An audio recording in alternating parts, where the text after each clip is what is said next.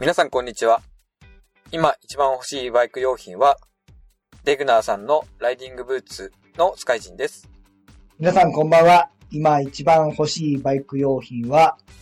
ワイヤーのいらないエアバッグジャケット、アルパインスターズのテックエア5です。ルイです。はい、しょうこんばんは。こんばんは。えっ、と、今の隣は、えー体調の悪い隊長さんからいただきました。いつもありがとうございます。ありがとうございます。でなんですけど、はい。えー今一番欲しいと言いましたが、お互い、二人ともすでに手に入れてると。配信空いてしまった間に買ってしまいました。えー、ふかちゃんはブーツだっけ？はい。レグナーさんは、本店は、えっと、京都にあるんですけども、最近、あの、東京にも店舗ができたということで、そこで直接見たり、試着したりして、ブーツを購入いたしました。あれだよね、八王子だよね。はい、八王子の方ですね。はい。うんこの間偶然目の前通って、あ、ここにできたんだって発見しました。また、どうしてブーツだったの？まあ今持っ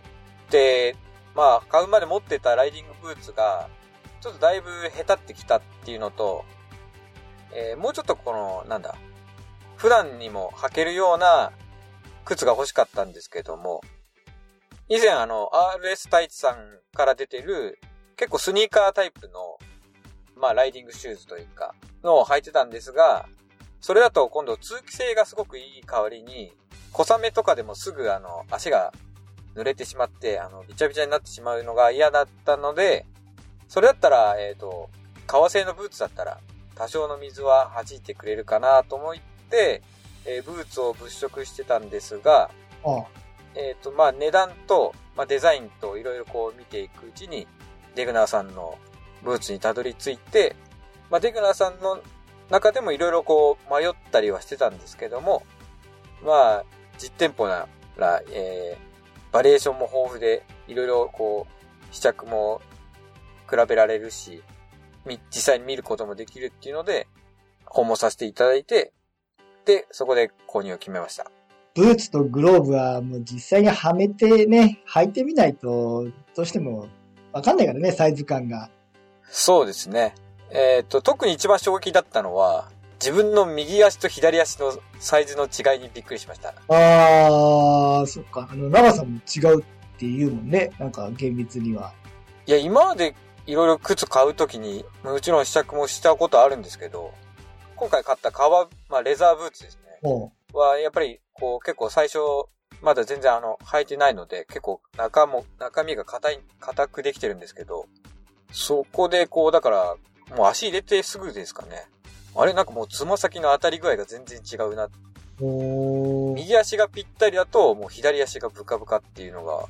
もう顕著に分かって、あ、こんなに自分の足って左右で違うんだなっていうのをそこで感じました。プロライダーとかって左右でオーダーっていうか違うのかねもしかしてサイズ感が。あー、ですかね。まあ、あとは、インナーのソールとかでこう調整したりとかしてるんですかね。ここまで厳密に測ったことないけど、でも俺もあの、モンベルで足測ってもらった時に、普段はだいたい25.5とか6とかを選ぶことが多いの。はい。でも、うちょっと俺も衝撃だったんだけど、モンベルの店員さんにせっかくに測ってもらったら、24.5ですねって言われて、え？って、え、そんなに、そんなに違うもんなの？あうん、で、なんかやっぱ、こう、高高だから、足の長さに対して、あ、なんか、甲の厚みがあるから、どうしても大きめのサイズじゃないと履きづらくてしょうがなくて、結果長さはなかったけど、大きめのを選んでたのなんだなって、ー。うんうんうんうん。なんかちょっと、悔しいというか恥ずかしいというか、あんまり男でさ、足小さいのも嫌じゃん。なん、なんて、うんなんの見えでもないけど、僕も多分実測で言ったら多分、多分そんぐらいだと思います。僕の場合はあの、幅があってですね。足の長さの。それでいつも大きめのサイズになってしまう。そうだよね。洋物のブーツとかだとさ、もう幅と高さがさ、やっぱ日本人の、あれに合わせようとすると結構大きめになっちゃったりするもんね。特にあの、ランニングシューズとかだと、もう本当に、ナイキとかアディダスさんのやつは、あの、もう全然、もうすぐ痛くなっちゃって、ダメでしたけど、まあ、最近アジアンフィットっていうなんか、ここうアジア人向けのサイズの、えーブーツも、ブーツがシューズも展開されてるんで、そういうのだったらまだ履けるかなと思いますけど、なるほど。ちょっと話それてしまいました。いえいえはい。まあ今回はデグナさんの、はい、ライディングブーツを、ワインレッドのブーツを買わせていただきました。すごいな、赤、なかなかだな。どうなのその使ってみて。えー、っとですね、まだそんなに履いてないので、しかもまだそれでバイク乗ってないですね、そういえば。あ、じゃあまだまだですちょね、っと歩いたぐらいですね。はい。これからこう、自分の体に馴染ませていきたいと思います。はい。で、私の購入したエアバッグジャケットなんですけど、えーブーツ、グローブとか、あと、ね、つなぎとかイタリアのバイク用品ブランドのアルパインスターズさんの、えーテックエア5というエアバッグジャケットを買いました。はい。で昔ヒットエアの、あの、日本の無限電工さんが作ってるヒットエアのワイヤー式のエアバッグジャケットを使ってたんですけど、ヒットエアもすごくコスパのいい、いい製品だったんですが、ウェアに内蔵されたやつ、やつを使っていたので、そのウェア自体がこう汚れてきたり、こう、天然劣化に傷んでくると、まあ、ちょっと、ね、丸ごとまた買い替えなきゃいけないのかっていうのがあって、手放しちゃったんですね。はい。うんで、ヒットエアのいいところは、まあ、コスパがいいことと構造がシンプルなこと。ちょっと使い勝手が悪かったのが、そのウェアに、そのものがジャケットだったんで、替えが効かなかったり、季節に合わせて使い分けるのが難しかったこと。既存のジャケットの上に着るベストタイプのものもあるんですけど、結構それごつくって、あの見た目もかなり行々しくなっちゃうんで、まあそんな感じで、一時は使ってたんですが、ここ10年ぐらいはエアバッグジャケット使ってなかったんだけど、最近そのワイヤーを必要としない完全に単体で稼働するジャケットが出てきまして、それもあの、当初はウェアに内蔵されていたものが、独立して使えるインナーとして出てきたので、G センサーとか、もう、モーションセンサー、まあ、加速度センサー、あと、その角度の変化を感知して、オートバイの転倒事故、オートバイのえクラッシュの時の動きが、えー感知すると開くというものです。インナーのエアバッグベスト単体で動くので、複数のオートバイにえ使えるというか、まあ人間が着てればどのオートバイでも使えるのがメリットと、その上に着る服をほぼ選ばないので、えーまあおしゃれに使えるかなっていうのがいいところでした。はい。あ、ベストっていうかなんか袖付きのシャツみたいな感じですよね。そうだね。肩まである袖があります。守る部分が肩と、えー胸、脇、あと背中。背中はエアバッグプラスなんかハードタイプのセキュリティパッドも入っていて、ああ、はいはいはい。ハードタイプのセキュリティパッド18枚分相当を守る力があるんです、背中は。はい。相当だよね。なんかそんな、結構、なんていうか、メッシュタイプというか、網網になってるから、なんかそんな感じは、パッと見だとそんな見受けられないんですけど、まあなんか強度テストとかした結果がそうだったんですかね。そうだね。もう転びまくってる映像よく見られる。マルケス選手が、ね、GP ライダー、はい、元 GP の、はい。えっ、と、エアバッグが展開するときのモーションの動きのデータのベースとしては、もちろんその GP ライダーのデータも取ってるし、えっ、と、市販の、市販じゃねえな、えっ、と、一般の行動での事故の動きも取って、そのデータベースから、えー開く、えーと動きを、えー繰り出しています。ワイヤー式を使っていた頃のメリットとしては、ボンベがね、安くて、こう膨らましたとしても簡単にボンベの交換ができたんだけれども、そのヒットエアーさんの時ってことですかね。そうはい。1500円とか2000円ぐらいだったかな。うんうんうん。うんただ、一方で、事故じゃない時にも開いちゃったってことばっかりで、ああ、まあこれは、まあ俺の使い方の問題なんだけど、例えばあの、サイドバックが、えー横のポールに引っかかって、バイクだけ、えー立ちこけさせてしまって、自分はその場にポー立ったままっていう時にも、バイクが倒れて、ワイヤーが引かれて、ボーンと膨らんじゃって、ああ、もうまあ、悔しいやら、恥ずかしいやら、あ、でもちゃんと作動するんだって、あの、安心したや まあら。そう。なんか複雑ですね。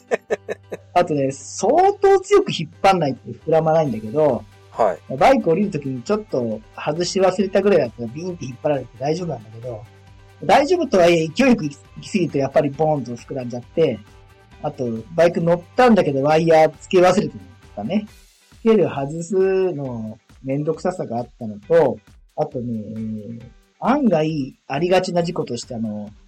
例えば自分が直進しているところに左からあのノールックで車が出てきて横っ腹に刺さるとか、対向車が右折してきて自分の目の前に、えー横っ腹を晒してそこにこっちが追突するっていう、こういう正面、正面とは言うんだけど、まあ、こっちから見ると正面から壁にぶつかる事故の時とかは、自分の体がバイクの上に上がった時にも、えっと、ワイヤーが抜け切る前に、要はエアバッグ開く前にもうその前の障害物にぶつかっちゃうことがタイミングとして多いと。なるほど。うん。あと、横にスイップダウンして転倒しても、バイクと体が離れるまでは、体が地面に当たったとしても、同じスピードで同じ方向に滑っていくと作動しないっていうのが、ワイヤー式のデメリットが、うんあったかなと。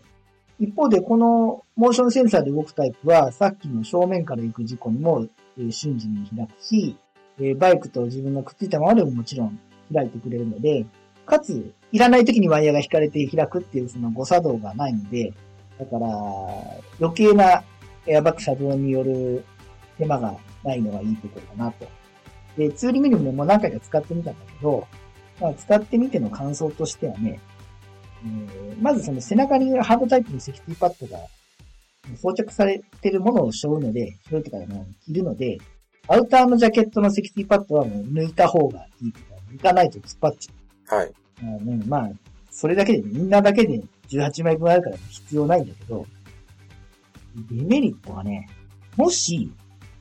事故で膨らましてしまった際には、トレアみたいに自分で簡単にボンベ充填できない。ちゃんと作動がするかどうかっていうのを、えチェックするの、プラス、ボンベ充填っていうメンテナンスにメーカーに出さなきゃいけなくて、だいたい時間が2、3週間とか、一番安い、そのガス充填でも確か1万6千円くらいしたんで、ああ、結構しますね。そう。どうも2000円に比べるとだいぶするなって思ったんだけど、ワイヤーだとさ、誤作動とか必要ない時に膨らましちゃって、まあ誤作動は語弊があるね。膨らまなくてもいい状態の時にも膨らんじゃったから、何度もボンベうんつけ直したけど、まあ、基本的には事故の時じゃないと作動しにくい、よりしにくい製品になってるから、このメンテン出すような時には事故があった時なんで、まあそれは自分の体の大きが守れるんだったら全然金額に似合うかなと思って割り切りました。うん。あとね、まあ使用する際に充電が必要と。ちょっと手間かなっていう。うーん。ジャックはね、あの、アンドロイドの携帯の充電器と同じやつなんで、携帯の充電器を使ってもいいんですけど、4時間の充電で30時間使用可能。ああ、じゃあ結構、まあまあ持ちますよね、それだと。まあ、2泊3日のツーリングだったら、まあ、10時間3回走行と考えて、まあ、充電の必要はないけど、まあ、1時間の充電でも7、8時間使えるから、うん、うん、うん。まあ、その USB 充電器1個持っていけば、泊まりの長いツーリングでも全然使えるかなと。そうですね、モバイルバッテリーとかあれば全然、ね、あの、休憩とかにすぐ充電して、みたいな。はいまあ、あと、えっ、と、ヒットエアにだと本当は推奨があるんだろうけど、俺があんまり気にしてなかったんだけど、アルパインスターズの推奨では500時間走行か、えー2年間使用で一度点検に出してくださいねっていうのが推奨されてる。うん、うん、うん。派遣みたいなもんだね。まあ出す出さないはオーナーさんなりにもよるだろうし、でそこまで年間に何時間も乗らないから、はい。難しいですね。もうちょっと引っ張っちゃっていいかなと思ってる。自己責任でね。はい。で、一番ね、対策はされてるんだけど、とはいえね、えー、そのエアバッグの膨らむ、バルーンっていうか、膨らむ部材が入ってるところはさ、その、樹脂っていうかビニール製の袋が畳まれてるわけじゃん。だはい、はい、はい。からそのビニールの面が入ってるところは完全にそこは風を通さないから、はい。だから、真夏の時期はいくら外にメッシュジャケットを着ようが、やっぱり風が遮断されて、真夏は暑いと思う。ああ、なるほど。だから、俺そんなに真夏乗らないからいいんだけど、夏の暑い時期にも、がっつり乗る人は、その時期は今まで通りの装備で、プロテクションしてもらって、涼しくなったら使えばいいのかなと思いました。なるほど。これがまあデメリットで、えーメリットとしては、えっと、まあさっきもちょっと言ったけど、えー背中に関しては脊椎パッド18枚分相当のまあ鬼の保護力。あと展開が早いだいたい100分の2秒から100分の4秒で膨らむんだけど、その、えー今発砲しろって指令が下ってから、この速度はね、ヒット AI 比でだいたい12倍から25倍早く開く。ああ。うん、で、ヒット AI では防げないようなあタイプの事故にも有効なのと、まあ、バイクとコードで繋ぐ必要がないので、ライディング乗り降り、運転中も邪魔にならないし、また車体が変わってもいいので、複数のオートバイに乗り換えても使えることができると。で立ちこけによる誤作動が起きる可能性が非常に少ないと。見た目が目立たないので、かつ、外に着るジャケットをほぼ選ばないから、おしゃれに着れるかなと。スマホのアプリでバッテリーの残量が確認できるんで、あとどんぐらい残ってるかなっていうのが、ビジュアルでわかりやすく、単体のジャケットのね、こう、LED ランプでもわかるんだけど、はいやっぱりパーセントの数字で出る方がイメージつかみやすいんで、うん。それも便利だし、あとね、そのアプリとの連動によって、えっ、と、サーキットモードに切り替えたりできる。おお。うん。でね、このサーキットモードっていうのは、例えば非常に低い速度での転倒とかではね、あの、エアバッグ開かないようになる。開きやすいところじゃなくて、あえて開かなくなるようになる。あの低速のスリップダウンでいちいち開かなくていいようにとか。で、ストリートだと速度が低かろうが自分が止まってるのに突っ込まれてなんて事故もあるから、えーその作動条件が変わる。おおなるほど。頭、賢いですね。で、まあ、さらに言うと、その、どういう動きの時に開くかっていうのが、Windows のプログラムのように、えーともうアプリからですね、どんどん新しいクラッシュのデータがこう蓄積されて、えーアルゴリズムがえー変更されてアップデートするそうです。うん、で、ジャンプとかしない軽い林道走行だったらダートでも使える。ああ。アップダウンでこう、ガッツンガッツンやっちゃうと、その着地の時とか、空中にふわって浮いた動きによって開いちゃうかもしれないから、ジャンプするようなオフロード走行では使用しないでくれ。うんまあ、メリットはそんな感じで、えー、今は毎回使って乗ってます。俺の R100RS だと、これを着なかったとしても、はい。えーもう夏暑くてしょうがないので、はい。あの車両だと真夏は無理で、完全無理だなと思ってます。はい。まあ、そんな感じです。今、さっきレースモードもあるって言ってたんですけど、うん結構ぴったりサイズのレーシングスーツの中とかだと、ちゃんと開いてくれるのかなっていうのはちょっと心配になったりもしますけど。ああのー、藤子ちゃんばりにピッチピチじゃなければはい。大丈夫だそうで、えっ、とね、これジャケットでも、そのつなぎでも、えー胸の前にね、だいたい握り拳1個入るぐらいのスペースがあれば、脅威にプラス4センチの余裕があれば大丈夫ってなっています。なるほど。僕もなんだ、中古のレーシングスーツ着てるからあれですけど、なんだ、オーダーで作ったスーツとかって、あやっぱある程度そういう4センチぐらい余裕あったりするもんなんですかね僕ちょっとそこまでわかんないんですけど。ある程度動けるようにはね、なってるまあ、はずだし。しなりは多少あると思うんですけど。そん、まあでも例えば今、固定タイプの胸部プロテクターは入れないで、テックエア5を着ればいいのか。いや、あのー入れた方がいいって言ってたよ。あったらあった方がいいって。うん。なくても、その胸も膨らむんだけど、例えば尖ったものが胸に当たってきた時には、当然、あハードタイプのパッドがあれば、あの、プラスアルファで、ダブルで守ってくれるので、あ。うんうんうん。うん。で、多少さ、多少苦しかろうが、一瞬だからさ、その膨らむのって。まあそうですね、はい。うん。だだと、あの、シューって抜けてくんで、一瞬苦しかろうが、やっぱ体守れる方がいいじゃん。まあそうですね。何かが、まあ例えばカウルとかが突き刺さるよりは、膨れてくる、ちょっと一瞬苦しい思いする方が全然いいですよね。確かに。そう。で、厳密に言うと、その、このテックエア5はあのストリート用、ツーリング用ベースで、はい。ベース用にはテックエアレースっていうのがあって、腕の、その肩の裁断とか、もう完全に前傾姿勢に、こう向いてるとか、多少差はあるはずだと思うのよ。あでも、俺、走行会で遊びで使うぐらいだから、全然そういうユーザーさんだったらいいんじゃないのって、両方使うと思って。なるほど。テックエア5ってこう、数字がついてるってことは、この先6とか、まあ、6、7とかこう、どんどんどんこう改良されてって、そうすればなんかこう通気性とかも、なんか持たせてくれたりとか、その誤作動で開いたりとかっていうのもどんどんこうなくなって、こう、いい方向に改善されていくのかなっていうのはちょっと、師匠の話聞いてて思ったりもしましうん、まあ、この膨らむ部分がついてる以上ね、その通気性に関しては、ある部分どうしようもないところもあると思うけど、まあでも、はい。とはいえさ、めちゃくちゃ、それがなかったとしても、めちゃくちゃ汗をかくサーキット走行にプロライダーが使ってるわけで、まあ義務付けられちゃってるのもあるけど、ある部分の快適性よりは安全性っていうのを優先してるのかなと。うんで、この製品の1世代前のやつは、やっぱりそのワイヤーがいらないっていう画期的な製品があったんだけど、た。はい。その頃はね、まだ、が専用のウェアが必要だったとか、で、あとかつ価格もね、今テックエア5はえー10万円切ってるんだけど、はい。昔のやつは16万とか、え20万までいかなかったけども、全然まだ高かった。で、いつか、ここ6、7って出るんだったら、まあ、だんだんコスパは良くなってるのかなとはー。うんうんうん。思うけど、うん、でもその間に怪我したら嫌だからさ、そうですね、確かに。10年ぐらい使えればいいかなと思って頑張っちゃいましあれ？ルイスさんそういえばだって、あれですか、バイク通勤されてる。た。うん。それに毎回来ていけばいいね。それが一番いいんだろうけど、本当はね、あの、通勤こそそういったね、はい。あの、事故の可能性も高いから、そうなんだろうけど、まあ、ちょっと通勤にはもったいなくて、使ってない。うん。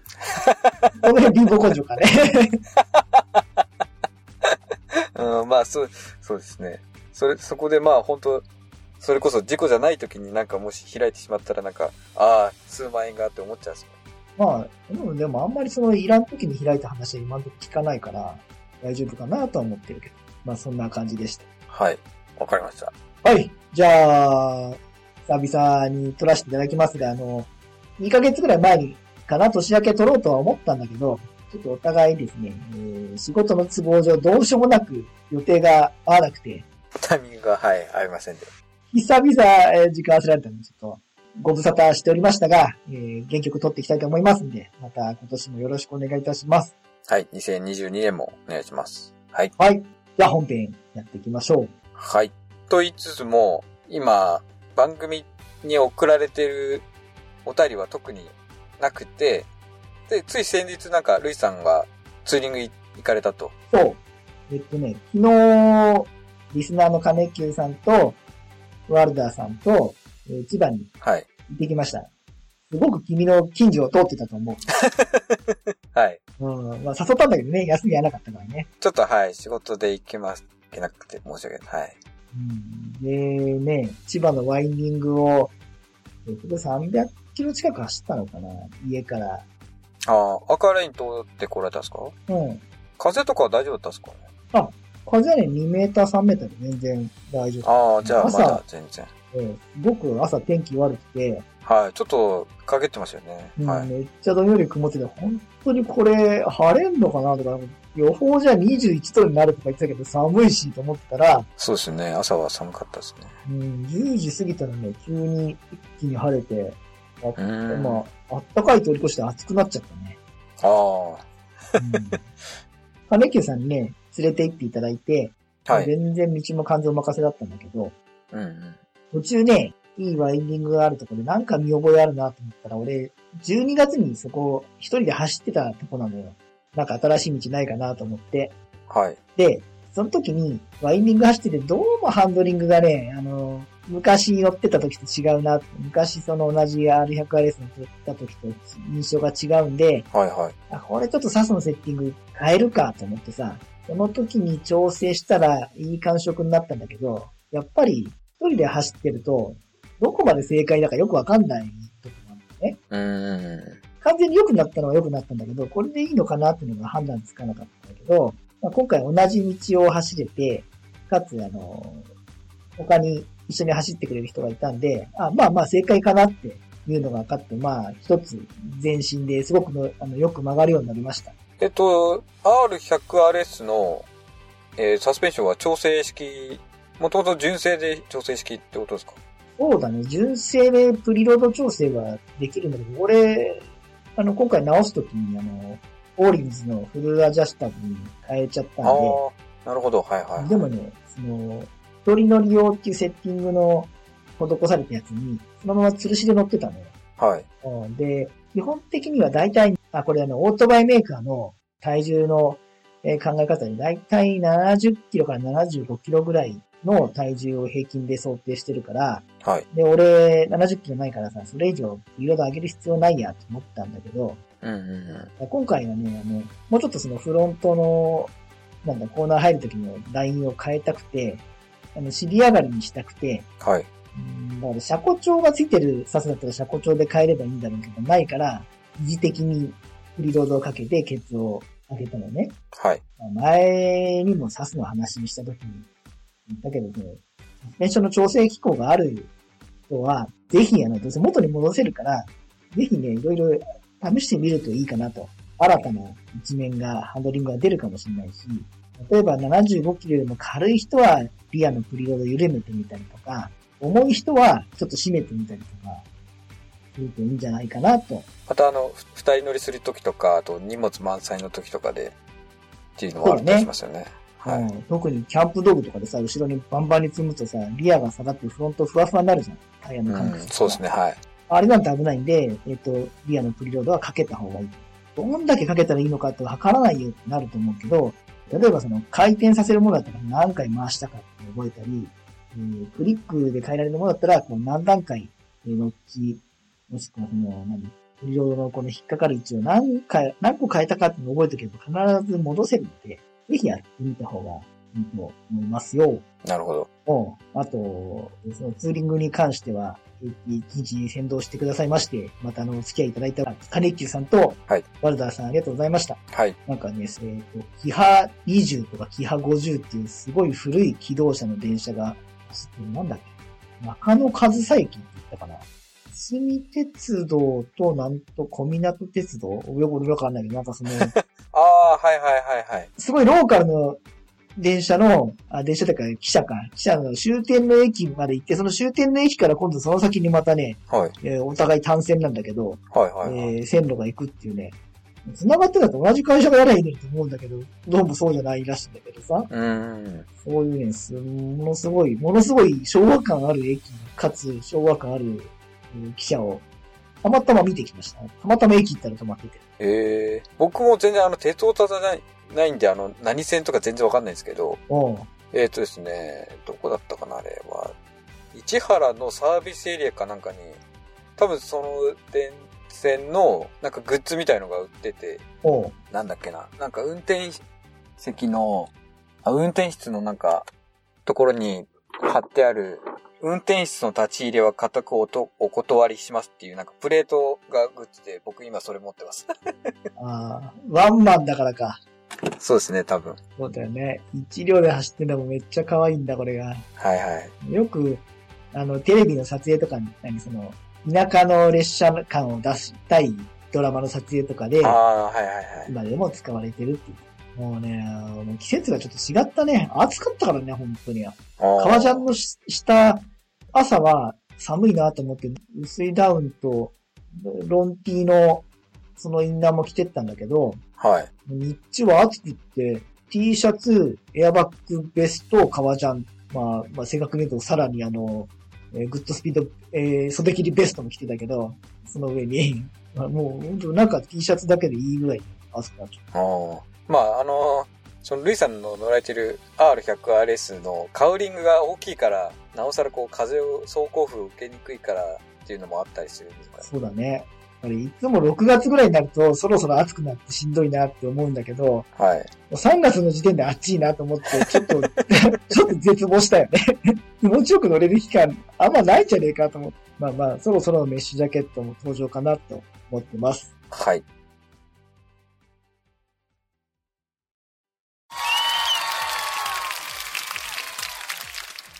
書の字が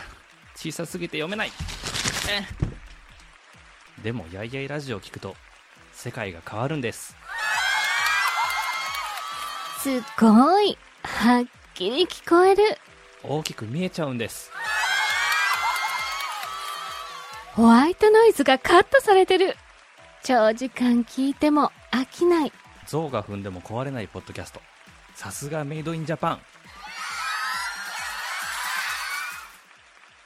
やいやいラジオ大好き。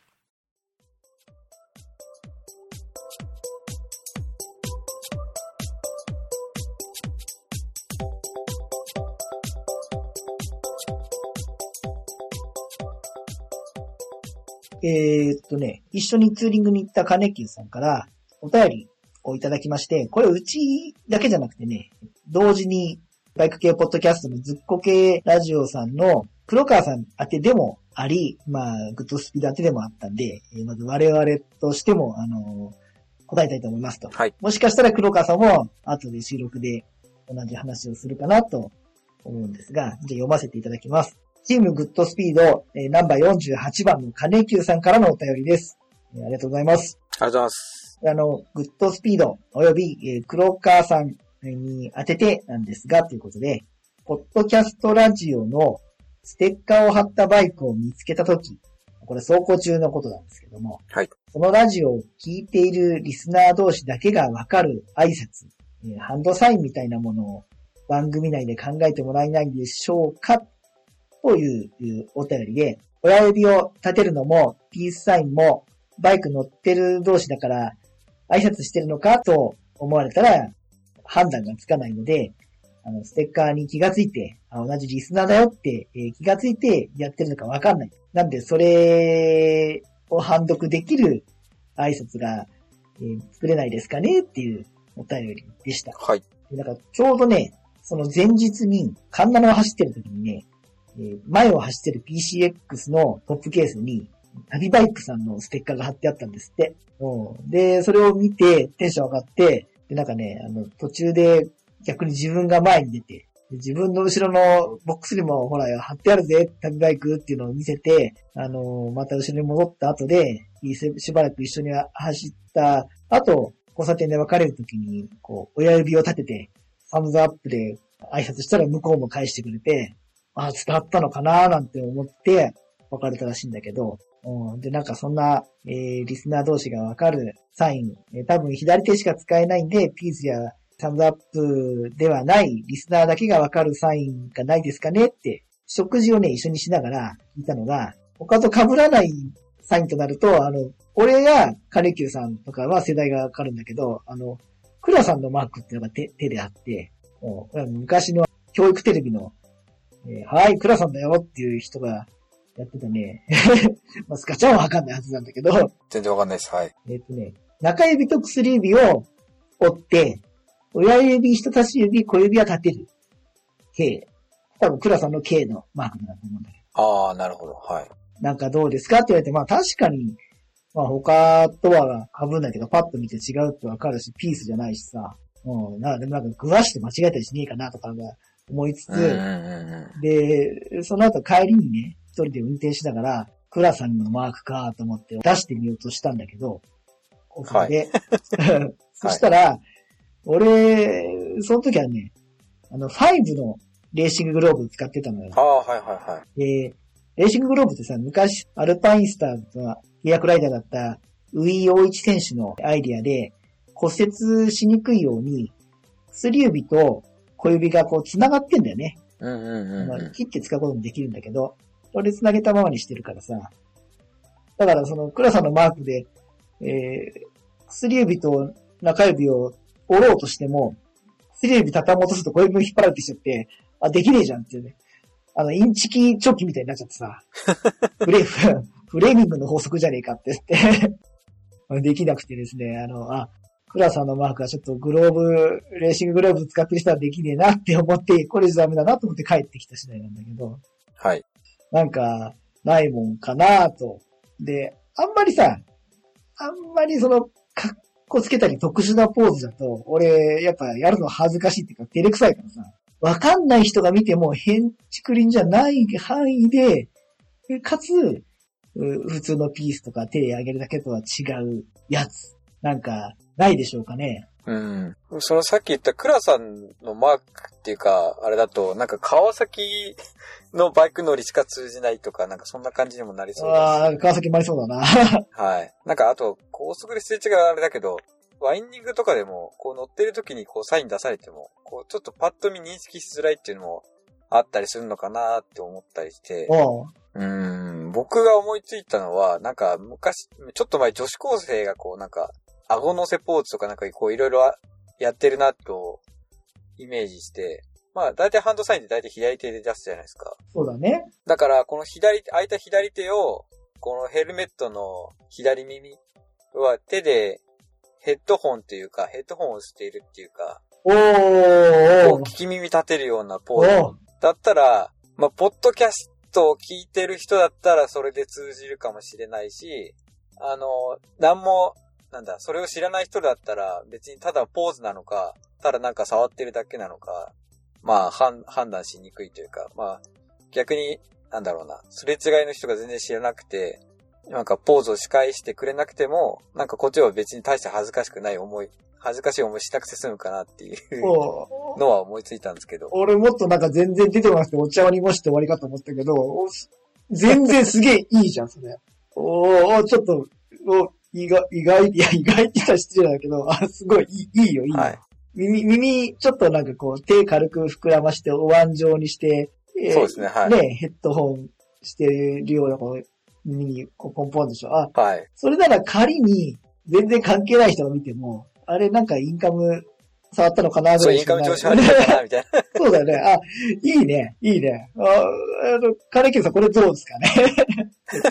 我々的回答として耳、左はのヘルメットの耳のあたりを、こう、ちょっと、えー左手軽く膨らましてポンポンと。はい。まあ、叩いてもいいし、ただそれだけでもいいし。そうだね。はい。まあ、そこは人それぞれ。これ、俺たちがこれ先に配信したら黒川さん答えようとしても、これ難しいんじゃないの？芸人さんのアイディアに勝てるかもしんないよ、これ。勝てるかもしれないし、まあ、全く、逆に全く同じ答えだったら、それはそれで面白いですけどね。ああ、そうだね。うん。はい。じゃあもうここれ、れが、これじゃあ、これがポッドキャ、バイク系ポッドキャスト界の サイン、ハンドサインになっ我てます々の回答ということで、えー、金木さんいかがでしょうか？はい。ひとまず。です。えー、お便りありがとうございます。はい。金子さん、ありがとうございます。上を見れば、キリがない。下を見てみな。ハマンがいるよ。人生に潤いを。ハマンラジオ。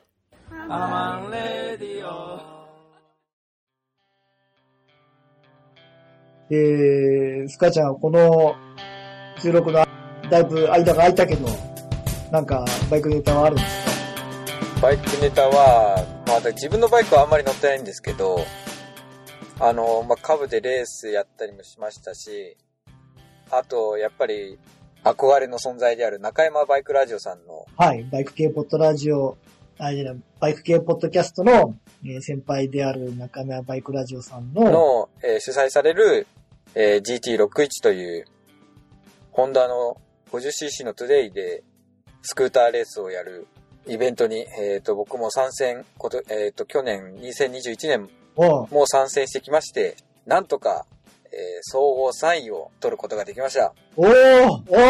ーすごいな、すごいな。俺、あれ、俺、それ知らなかったな。はい。あ、本当ですか？ツイッターで一応載せてあれあれ見たんだっけ？したりも間がすげえ空いたからかな。いや、大したもんだね。あと、あと一歩でフランコ亭一部に入れてしまう。あすごいじゃん、それ。な何、何に覚醒しちゃったんですうかーん、なんですかね。やっぱり、トータルで言えば、やっぱりその、スタートが、そうですね、予選の時はとにかくスタートがすごく決まって、それで、まあ、順位が、あーまあ、順位とポイントを稼げたっていうのと、うん。で、最後のその、優勝決定戦で、もちろん、スタート決めに行ったつもりだったんですけど、あちょっとなんかビビっちゃって、最初の、まえーコーナー侵入の時は確か6位、僕の記憶では確か6位だったと思うんですけど、うん最後尾だ。最後尾ですね。うんで、もうなんとかこう、前の方でこう、競り合っているところを、うん。えーパスして、うんなんとか3位まで上がることができて、ええー。なんとかっていう感じだったと思うんですけど、まあ、詳細はあの、はい、YouTube、えっ、と、中山バイクライズさんの YouTube があると思うので、ちょうんっ。と僕もまだ確認しないんで、これから、はい、ちゃんと見ていきたいと思いま見すけど。る見る。俺は楽しんだね、じゃあね、予選で興奮して、決勝もダメだと思いつつも、さして、えー、いいなぁ。いいなぁ、楽しそうだないやー、まあそうですね。まあ、でも僕自身は結構本当に優勝を狙うつもりで行ったので、うん。まあ、まあもちろんイベントとしてはすごく楽しめたうんうん。ですけど、まあもうちょっといいけたなっていう、まあちょっと半分悔しさも残ってます。はい。まあでもちょっと面目が立ちましたな、これでね。まあそうですね、一応、まあ番組としても、はい。えっ、と、まあ名は残したからよかったかなっていうふうに思ってます。はい。はい。決勝進出しましたし、まあ爪痕残してきたってことですね。そうですね、はい。はい、お疲れ様です。ほんと羨ましいな楽しかったです。はい。もう、もう、なんか、どうにかなんないのかな、この休み体制を。お疲れ様でした。はい。お疲れ様でした。はい、えー、じゃあ久々の収録。はい。収録も終わってエンディングなんですが、うん。まあこの収録が今の週末にはまた MotoGP の、えー、第2戦、次、ジャカルタ？グランプリでしたっけ？ちょっと怪しい。次、あ、そうです。次、次、ジャカルタですね。はい。また、ドカティが新しい機構をね、ああ、なんか、うんはい。うん直線でフロントを下げてんだろうな、あれな。ああ、そうですね。いや、僕はもう、だから、1回戦目のあの、結果が、あの、予想してなかったと思うんですけど、うん。僕は、えっ、と、まあ、去年の2021年シーズンを振り返って、2022年は誰か飛躍するかなって考えたときに、うん。えー2021年から MotoGP に参戦してきた、えーエネア・バスティアニーニ選手、うん。えー2020年の Moto2 チャンピオンだったんですけど、が、えー昨年初めて MotoGP 上がってきて、で、3位表彰台に2回上がってるんですよね。あれ、あれじゃあの、すごい調子良かったけど、そうですね、はい。なんですが、まあ、後半戦にだいぶ結果を残すようになってきて、ドカ、ドカティのライダーで。あ、そうです、ドカティ、そうですね、えっ、と、ワークスではないんですけど、ドカティのバイクに乗ってる、えー選手なんですが、うん、すごい後半すごい調子良くなって、で、表彰台にも上がってきて、これは2020年、2年来るのかなと思ったらまさかの、初戦で、えー表彰台の真ん中に立つっていう、まさかの結果でしたね。なんか、もうさ、最近、まあ、ヤマハ全然ダメだったじゃん。はい。ヤマハはなんかバイクがちょっと調子悪いみたいなことが言ってましたけど。なんか、パワーが足りないよ、みたいなことでね。で、鈴木は、その、エンジンパワー少し乗せてこられたみたいってうんうん言うけど、でも、最近国内メーカーのちょっと存在感がね、弱いというか、ドカティ、KTM、あと、まあ、決勝はあれだけど、予選とか見るとアプリリアもさ、早くなってさ、だいぶ日本勢苦しくなってきたのがなんかね、悶々としてるね。悔しい、反面、面白い反面。うん。今年も楽しみですね、そういう意味じゃ。まあでも、ホンダもちょっと調子が上がってきて、今年はなんか調子良さそうな感じもしますけどね。あの、ポール・エスパルガ選手も3位に入って、はい。マルケスにもね、もう一回復帰してほしいよね。そうですね活躍してほしいね。大変だったんだろうけど。俺はね、あの、実はここ2週間ほど、新しいダイエットをしてまして、毎年年末か年始によく、その平日休みに釣りに行ってくれる人と走ってる時に、えー、大体そこでご一緒するリスナーのウリさんってすごいあの、綺麗な、うんライターいるんだけど、ウリさんに俺はいつも、あの、宣言するのよ。来年こそは痩せますとか、えー、マジ腹筋しますとか、毎年年末か年始に言ってるくせに、だいたい途中で達成しないというか、あの、挫折していて何も変わらないっていうのが毎年の、えーパターンだったんですけど、約2週間前に、えー、ちょっと、一年発起しまして、えー今、ちょっとやってます。でね、あの、俺ほら、ジム行ったりする時間作ったりとかなんかっていう、うん時間作るのが難しいなって思ってやってるのがね、あの、16時間食事時間の間を空けるってやつ。16時間ダイエットが8時間ダイエットとか言われるんだけど、8時間いう時には、その8時間の間に1日の食事を終わらせる。ああ、なるほど。はい。うん、2回とかね。はいはいはい。で、それ、いろいろ、まあ、読んだり聞いたりしてみて、やってみたんですけど、まあね、あの、2週間やって、全く体重が変わらないっていうね。まあまあまあまあ、これからじゃないですか。うんただただ腹が減るっていうね、普通の苦行だったんだけど、でそのね、えっと、16時間空ける理由は何かっていうと、10時間ね、食事を取らないと、体が飢餓状態になって、10時間取らない段階で、体内の脂肪を分解し始めて、エネルギーに消費し始めるんだって。だからよく有酸素運動でほら、20分以上とか30分以上やるとそっからっていうのとまあ一緒なんだろうね。うんで、16時間になると、今度は体内の古い細胞とか、あと老廃物とかをえー分解して、掃除した上でその分解した材料をもとに新しい細胞を作るってこと。まあ要は若返り、細胞の若返り効果が出るんですって。おー、なるほど。うん。だからその、体重は全く今のところ変化ないんだけど、2週間やってる俺気がついたのが、まだ針、肌の張りがどうこうとかあんまピンときてないんだけど、朝、顔洗ってる時に、なんか髪がすごい黒くなったなって。白髪が減ったなっていうさ、ポツポツって白髪が全然目立たなくなってきたなとふっと気がついて、はい。あれでもし、ね、2週間でさ、白かった毛が根元が伸び始めて黒くなるわけないし、長さもある程度あるんだからさ、ん白髪が抜けない限りは白髪がなくなるわけじゃないのに、なんでかなと思って、あ、で、その話をね、うちの妻にもしたの。なんか白髪減った気がするんだけどさ、どうって言ったら、俺、あ、その時言われて思い出したんだけど、その2日か3日前に、そのうちの妻から髪黒染めしたって聞かれたのよ。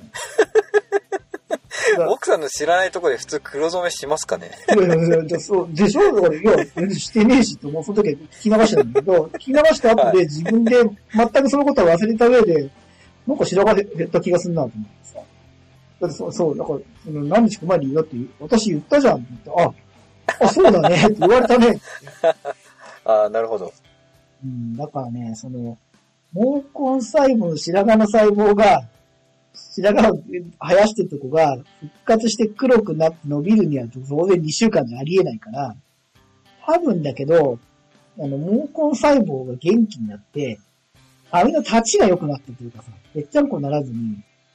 ボリュームが出たのかなって。もう、今2週間経って、えー感じてるのがね。でも自分プラス他人の目でもそうなるっていうことで、あ、なんか違うのかなって。まあそうですね。毎日見てるはずの奥さんがそんなこと言ってことは相当ですよね。ようやく効果がちょっと出たのかしら。もう一つと、こ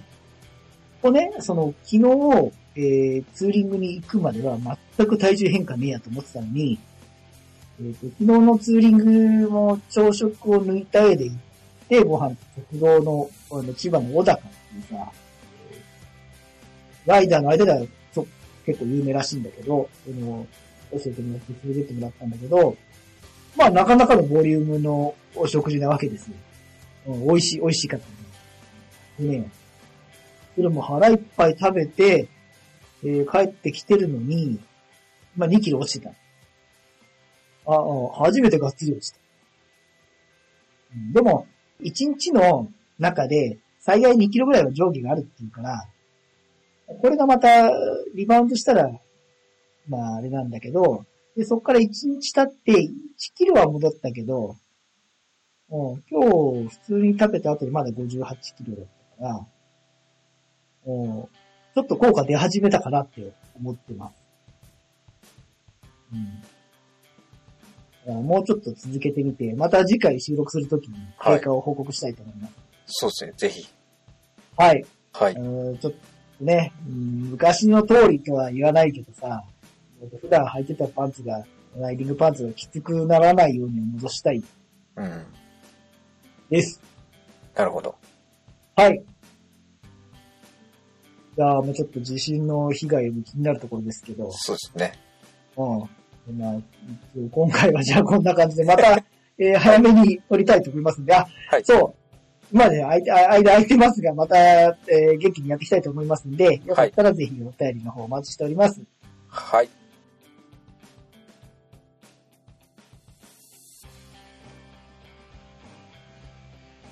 じゃあ、今回はこんな感じで。うん。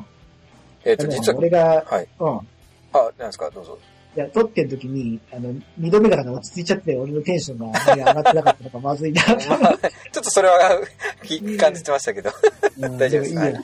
はいあのーなんだ、フリースターのとこも、